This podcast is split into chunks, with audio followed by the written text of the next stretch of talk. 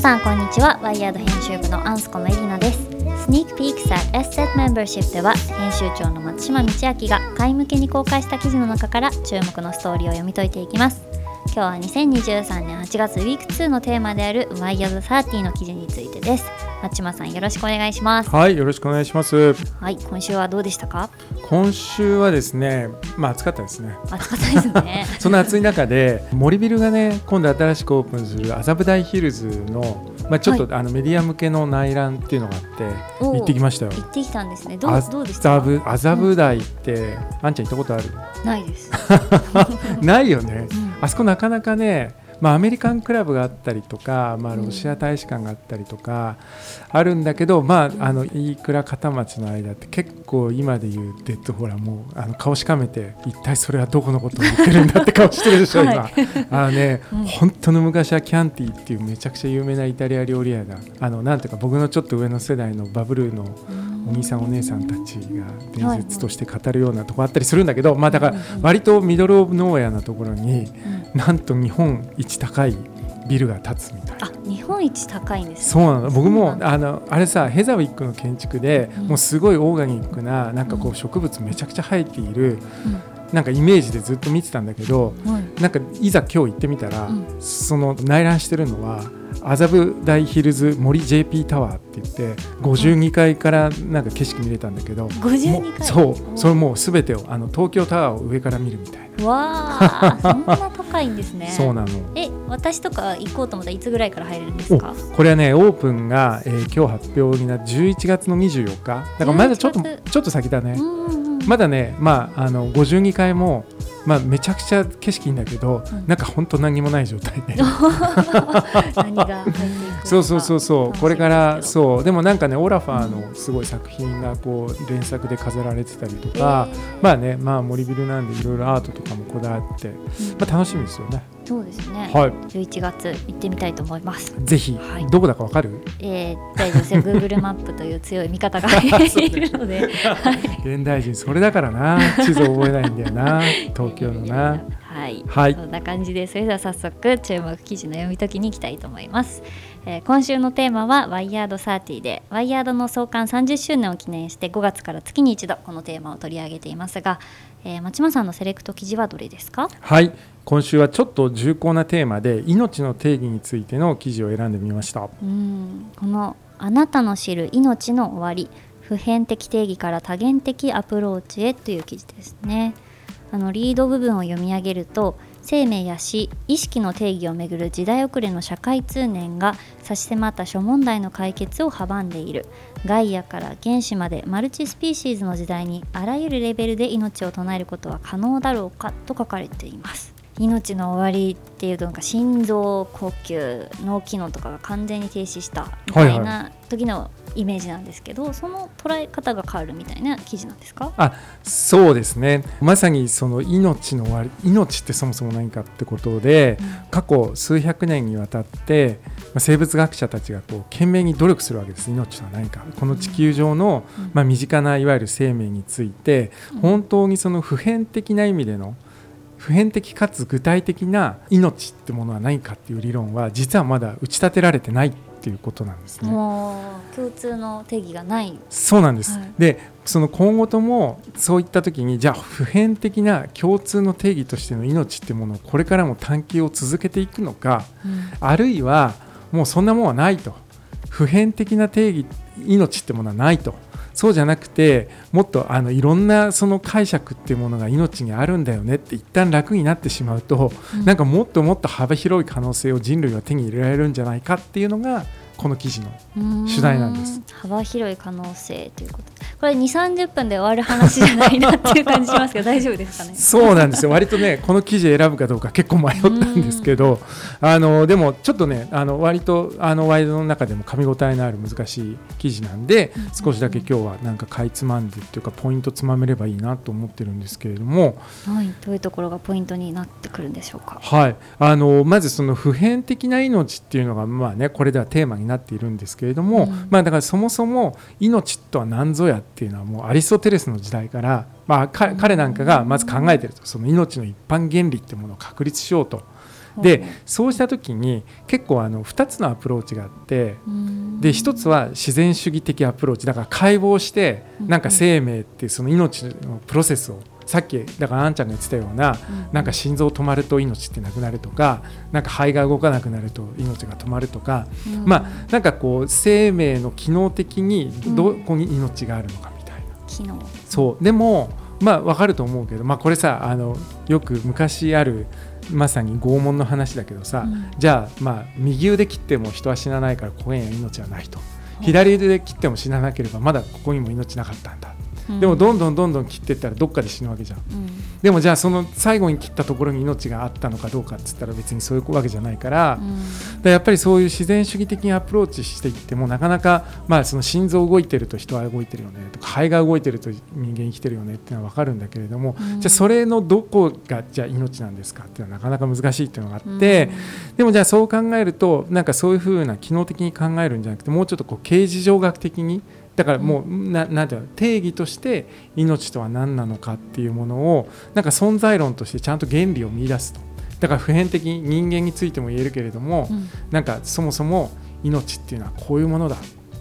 例えばそのよくさロボットとかでも何でもその自律性とかって言われるとあれだけどこう自律的に動けて生殖機能があってとかさそういうのが命だみたいなそういうこう定義をしていくっていう形状学的なアプローチとまあ2つあってまあ言うなれば命とは何ぞやっていうものをこうその2つ両方を満たすものを考えていかなきゃいけないんだけれども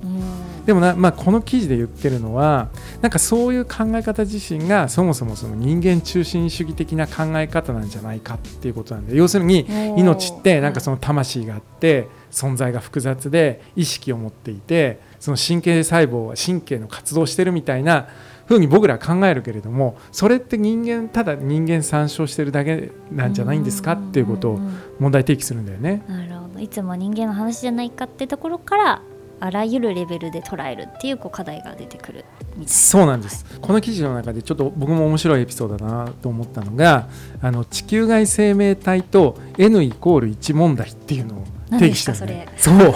で例えば命ってものと生物ってもの生き物っていうものがあったとして、うん、この2つは同じなのか対立するのかって考えた時に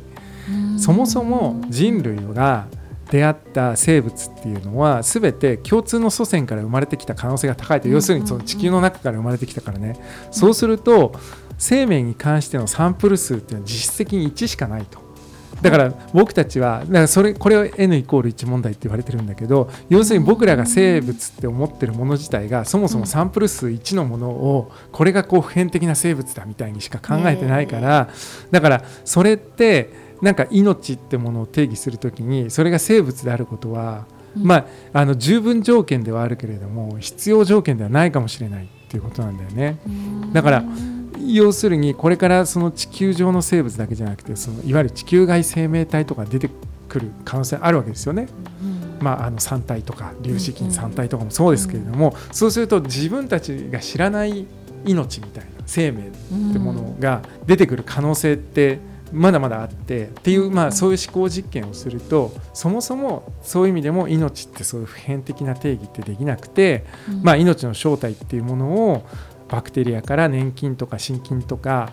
その魚とか象とか、まあ、あらゆるものに共通するものっていうものをもう一度その定義し直すっていうのが必要なんじゃないかっていうことを今科学の世界ではね科学者たちは考えてるんですよね。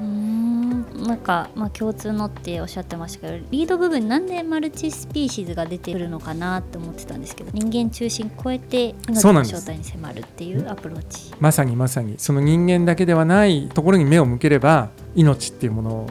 の、まあ、意味を拡張できるんじゃないかっていうことなんだよね。でこの中で面白かったのがその、えーと、科学哲学者のエドワール・マシェリっていう人が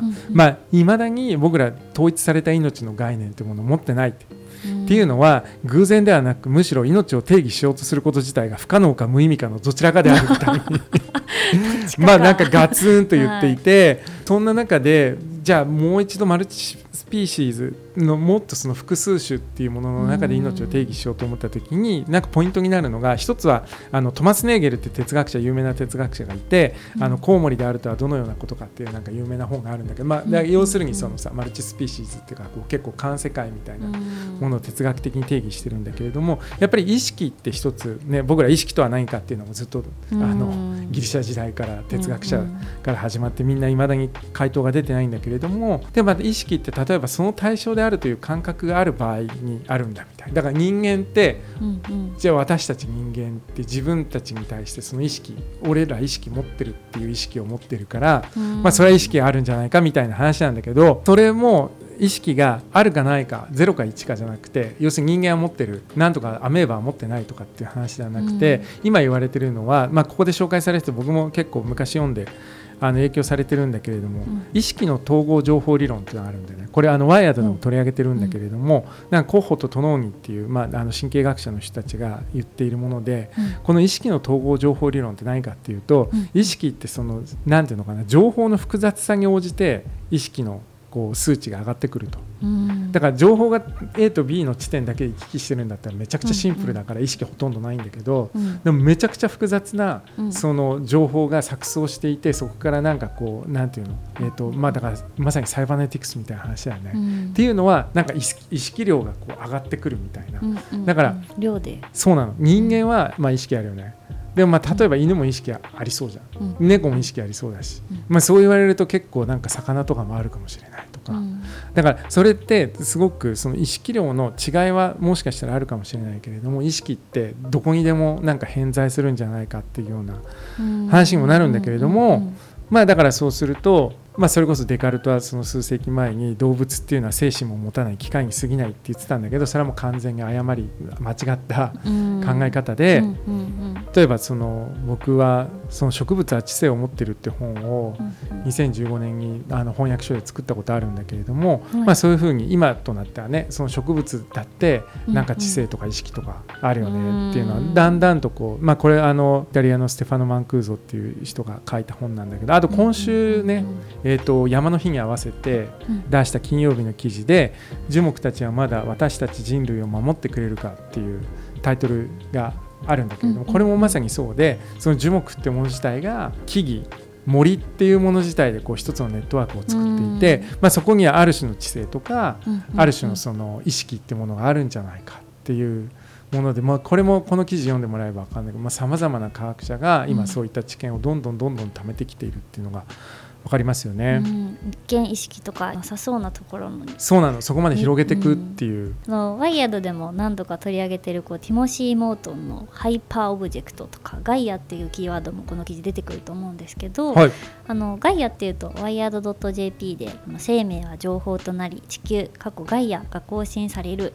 ジェームズ・ラブロック「ノヴァセン後書き」っていう記事が公開されてますしこれは松島さんが翻訳を手掛けた書籍でもあったと思います。ありがとうございます、うん、これね2020年に出してあのすごいいい本なんですけれども多分今こそ読まれるべきだなと思ってるんですが、まあ、そもそもそのティモシー・モートンのハイパーオブジェクトって例えばその従来の存在論だから例えば人間って存在するとか動物って存在するとかあるけれども、うん、なんかそういうものを覆すほどの巨大なものだ例えばサンゴ礁のような巨大な生態系とかあるいはそのインターネットみたいなその大きな技術プラットフォームとか、あるいはそのパンデミックとか今の気候危機気候システムそのものとか、資本主義とかなんかそういう巨大なものをハイパーオブジェクトって言っていて、その中で、まあ、例えばそのガイアっていうのはガイア理論っていうのをその科学者のジェームズ・ラブロックと生物学者のリン・マーギュリスが提唱したんですけれども、まあ、それ地球ってもの自体が生命体であると地球の中には生物と非生物が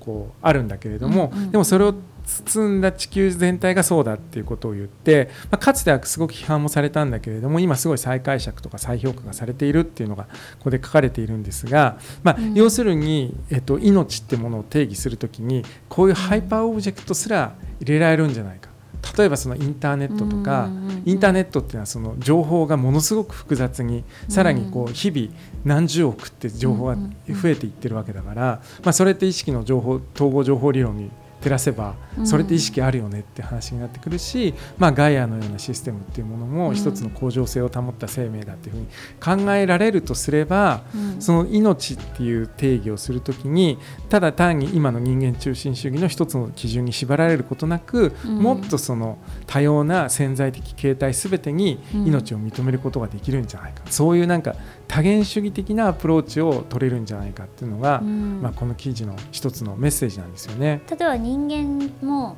見えないけれどいっぱいその腸内細菌とかいろんなものがあって、それで成り立ってるからそれって命一つなのかみたいなそういうことでもあるんですか？あまさにそこもすごくいい点で、確かにこの腸内細菌はこの中でねそういう意味では直接はその命と命が共生してる的な話だよね。うんうんその人間の中には細胞の中にミトコンドリアがいてもともとミトコンドリアは別の生命だったからみたいな、うん、なんかまさにそういった多元主義的っていう意味で言うとただ単に新しい仲間もここに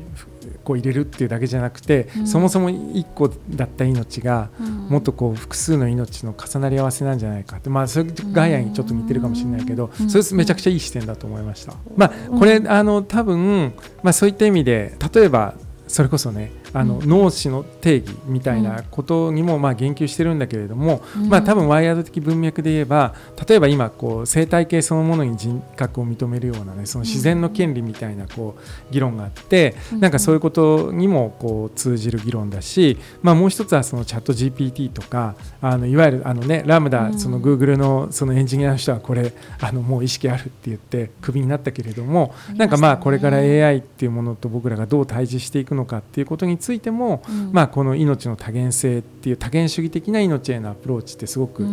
重要なポイントだなと思って今回はご紹介しました、うん、ありがとうございます。今週はこの他に絶滅危惧種の保全にクローン技術が希望を与えるっていう記事もありましたよね。はい、これもまあね大きな話で言うと、うん、まあやっぱりねクローン技術みたいなものが何に生かされるのかあるいはそのクローンがどんどん生まれてでも木木とかってもうほとんどクローンみたいなもんだもんね。まあだからあのでわーって広がってたりとか、うん、今そういうね絶滅危惧種をこうもう一回こう増やそうとか保護しようっていう時に、そういったまあ最新のそのバイオテクノロジーみたいなものが実際に希望を与えうるっていう、まあ、これもすごいワイヤードらしい記事ですよね、うん、今週は結構人間以外の種にも目を向けるっていう記事が多かったですね。はいはい、これ以外にも8月ウィーク2は「あなたの犬が人間とガンとの戦いの秘密兵器になる」という記事であったり AI はゲーム体験をもっとアクセシブルにできるという記事も公開していますのでぜひチェックしてみてください。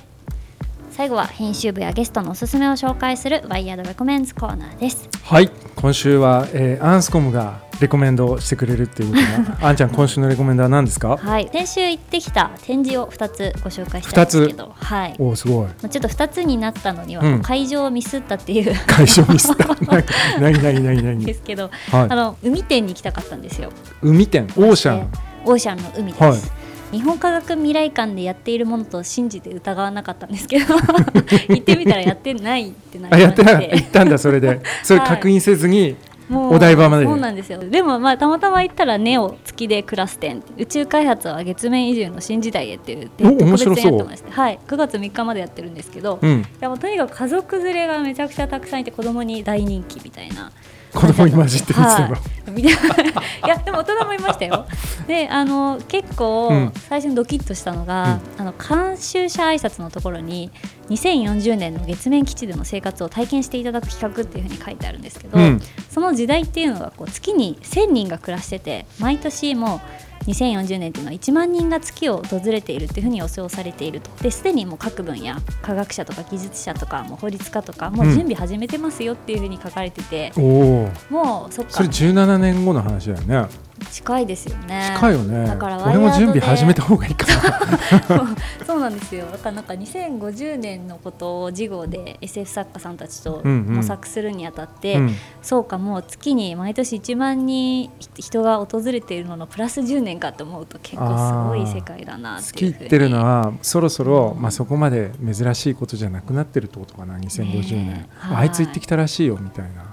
ぐらいかね松さんも言ってるかもしれないですよね。あとは年齢との勝負だな。体鍛えてこう、えー、展示そのものはなんか月面コンビニとかが例えば水のいらないシャンプーとか宇宙食とかいろいろ置いてあったりあとは月面重力体験とか隕石回収ミッションとか結構子どもたちがこれ面白そうね。はい、なんか体験できるものとかもいろいろあって、まあ、結構混むんで戦略的にいかないと 休みの日とかはあれかもしれないんですけど個人的に印象に残ったのはこう、うん、そんなに大きな展示じゃないですけど月はレゴリスを改良して作るみたいなちょっと展示があって、うん、なんか地球からやっぱ大量の土って運ぶのが難しいので月の砂レゴリスっていうのを改良して作物を育てようみたいなやつなんですけどなんかその砂にこう細かい穴たくさん開けて微生物が住み着きやすいようにとかいろいろやっていうのをあの宇宙で使える土作りを研究するトーイングっていうところと大林組が協力しながらやってるらしいんですけど もうそういうの作ってるんだ。で なんか取り組んでるっていうので、まあ、松島さんもなんか多分そんなに宇宙に実際に行くっていうのは興味ないと思うんですけど、まあ、このなんて言うんでしょう作物作れるってなったらどうですか？ちょっと興味湧きませんか？まああこれでもあれだよね、はい、外でやるわけじゃないってことだもんね。空気があるところで作ってで,、でも土は持っていけないから作るんだ、うん、えーもしかしたら月でも庭いじりじゃないですけど土いじりみたいなことがレゴリスいじり。ワイヤードであの、ね、土月結構みんな行くっつってるけど、はい、レゴリスすげえ大変だよっていう記事がそういえば1年前ぐらい、まあね、1年前ぐらいになったんで、うんうんうん、そうなんです。まあでもそれを逆にちゃんと利用しようと。もう動き始めてるっていう。大林組。はいすげえな。めちゃくちゃフォワードシンキング。はい宣伝なんですけどあの環境移送技術の研究開発をやってるこの井の香さん、はい、バイヤードでも何回か出てますビジネラティブカンパニーでもね紹介してね、登場していただいた、はいそれから19日から8月の27日まで日本科学未来館で、うん、あの自由研究のテーマと。大好きな日本科学未来館で。あのこの科学未来館の方ですね、はい、自由研究のテーマとしても最適な体験型シチズンサイエンスプログラム「サンゴの好きを探し出せ」っていうイベントを開催するらしくてこれっていうのがなんかサンゴが何を好んで食べるのかっていう感じの実験で世界初の試みらしいんですけど、うん、まあ、初日にトークイベントもあって、うん、東京大学のサンゴの研究者とか、うん、小学5年生ですでに学会発表をした未来の海洋研究者とか登場するらしくてこちらもぜひねちょっとおすすめです。っていうのとこれあれでしょ？あんちゃん行くんでしょまた。あ行きたいなと思ってるけど土曜日ですね初日。はい。あとはあのこの後にようやくというか、まあ、どちらも楽しかったんですけど、うん、本命の海展、国立科学博物館でやってまして、はい、10月9日までなんですけど行ってきました。えそれは同じ日に？はしごしまして。はしごした。やっぱり行きたかったんですけどなるほど。あの今日ちょっと話に上がった生命の起源みたいなパネルとかねいろいろあってあとはこう最大深度4500メートルまで潜航できる無人探査機のハイパードルフィンの実物があったりとか結構面白いんですよ。あそういうのにあんちゃんはすごい人来てましたよ。もうもう男性も女性も幅広い、子供だけじゃなく？もちろんですよ。すごい人気で、うん、でまあなんかちょっとさっきの宇宙の話もつながるんですけどやっぱ地球になんで海が存在するかを知るためには水の起源を解明しなくちゃいけないっていうところからやっぱその小惑星リュウグウっていうのから得られた資料の分析からこう新しい知見っていうのが得られつつあるみたいなんですけど、その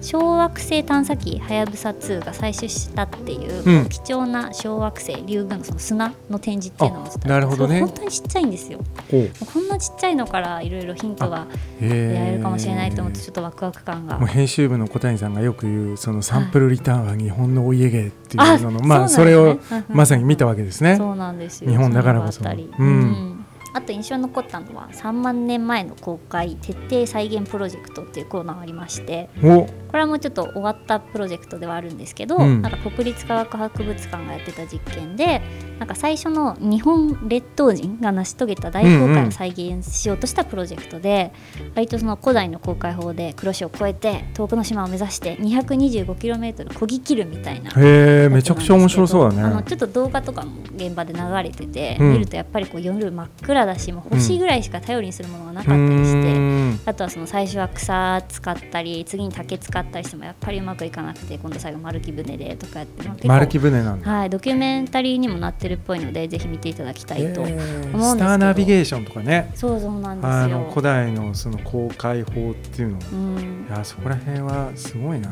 225キロだとどこまで行けるんだ。ねでもだいぶ